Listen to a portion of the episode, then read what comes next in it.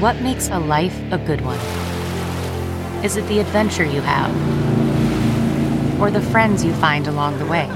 Maybe it's pursuing your passion while striving to protect, defend, and save what you believe in every single day. So, what makes a life a good one?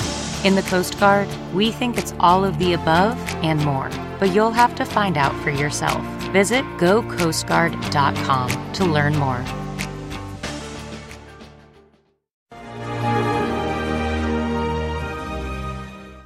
Hello there, everyone. Judge Andrew Napolitano here with Judging Freedom. Today is Monday, May 9th, 2022. It's about 3:10 in the afternoon on the East Coast of the United States.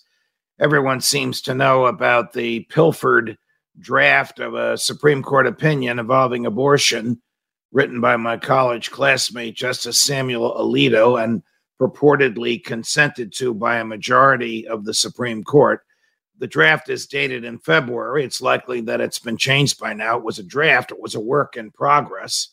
Somebody, probably somebody on the inside, who wanted to scare off a wavering justice, if there is one, from the majority of five, probably leaked this, or somebody on the inside who wanted to solidify a wavering justice, if there is one, probably released it.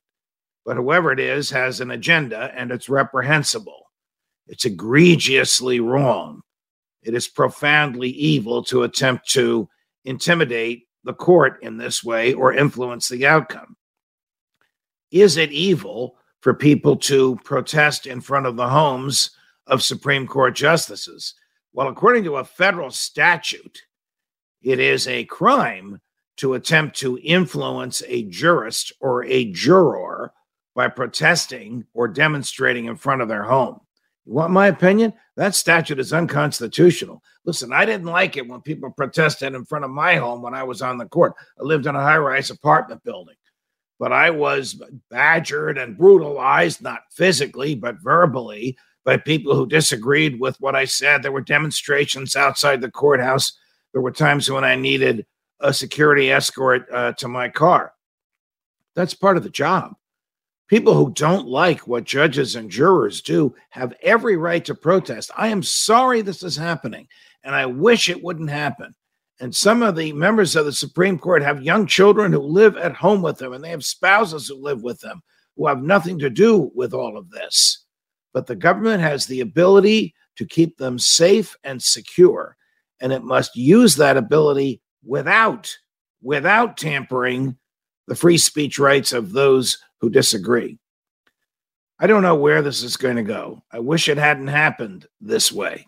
But in our system, it is the duty of the judiciary to say what the Constitution means and to say what the laws mean. It is also the duty of the judiciary, since it's the anti democratic branch of the government, to protect the lives, liberty, and property from the popular branches, the president or the Congress, that may try to interfere with them or from the states. And the Supreme Court is the last stop in the judiciary, as Justice Robert Jackson, who sat in the 1940s and 50s, once said. We're infallible only because we're final. We're not final because we're infallible. But at some point, the interpretation has to stop and we have to live with it, whether we like it or not. That doesn't mean that you can't disagree. Of course, you can disagree. It doesn't mean you can't protest. Of course, you can protest. You can't interfere with the operation of the court, but you can protest to your heart's content. Judge Napolitano for Judging Freedom.